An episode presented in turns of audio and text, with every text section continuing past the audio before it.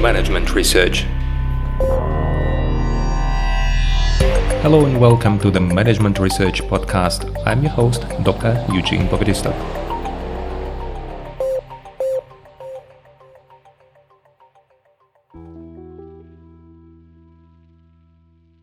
Hello and welcome to our mini series on burnout and burnout prevention. And in my today's episode, I'm going to talk about some tools from process management that can help you prevent burnout. And there are some arguments why I think that burnout can be prevented on the process management level. First, burnout is a work-related concept. So it is about the work. It's not a, it is not depression, it is not stress, it is not frustration.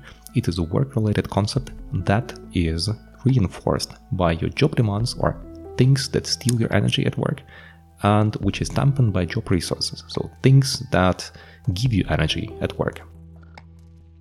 And you have to understand that it is a work related concept in a broad sense because any activity can be perceived as work. If you have to go for a walk with your dog, if you have to work with your children, if you have a lot of stress at home, it is also the work related activity.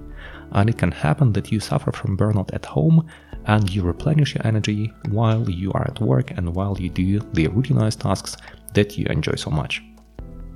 So, the process management tools, why they are fitting. First, you have to understand how process management works. The whole idea of process management is that you can structure your work. You can introduce structure into the things you do. You can describe them as a set of activities, and each activity is accompanied by a specific resource, specific action on this resource, and also the person or the actor who works with this resource.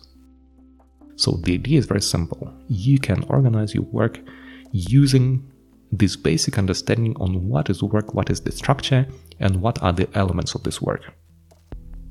First time I encountered the problem was that in process management you don't really have a lot of psychological issues. If you take any process management book and look what kind of psychological issues they have there, you usually find something about the motivation and corporate culture. And actually they don't go, go so much deeper. There are some studies that show that they also take into account different aspects from psychology, but they don't really build them into the model. In our paper with Jürgen Moormann and Rainer Siebel, we found an interesting way to introduce into process management the job demands and resources model, because at the end, they work with the same notions, with the same idea that you have also the resources that are of psychological and physiological nature. And in process management, we already have something from this physiological nature. For example, we plan a person for 8 hour, hours work.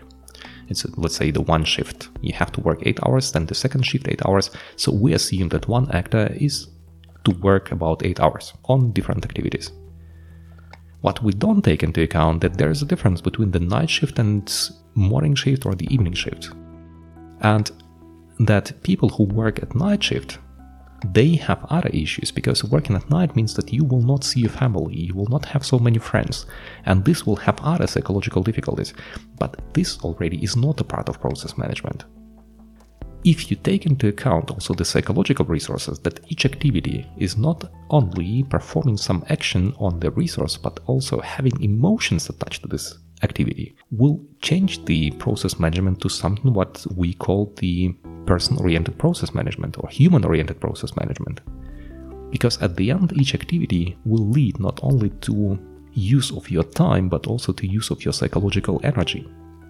We work now on this theory and we try to develop the formula to develop the basement for this theory and hopefully you will see it in one of the publications in next month, maybe next year. Anyway, what I want to tell you with this that process management is perfectly suitable because during process management which has a very long history, we developed a lot of tools that can really help you work with different types of resources, bringing them into accordance with what you want to achieve, with effectiveness and efficiency, looking at productivity. The same might work for psychological and physiological resources that we also have to invest or replenish, that we can receive or that we can invest. In the next episodes, I'm going to tell you about some tools from process management, just exemplary, that can help you prevent burnout at home, at work, at your firm, whatever you are interested to prevent your burnout at. Stay with me, and I'll see you in the next episode. Bye bye.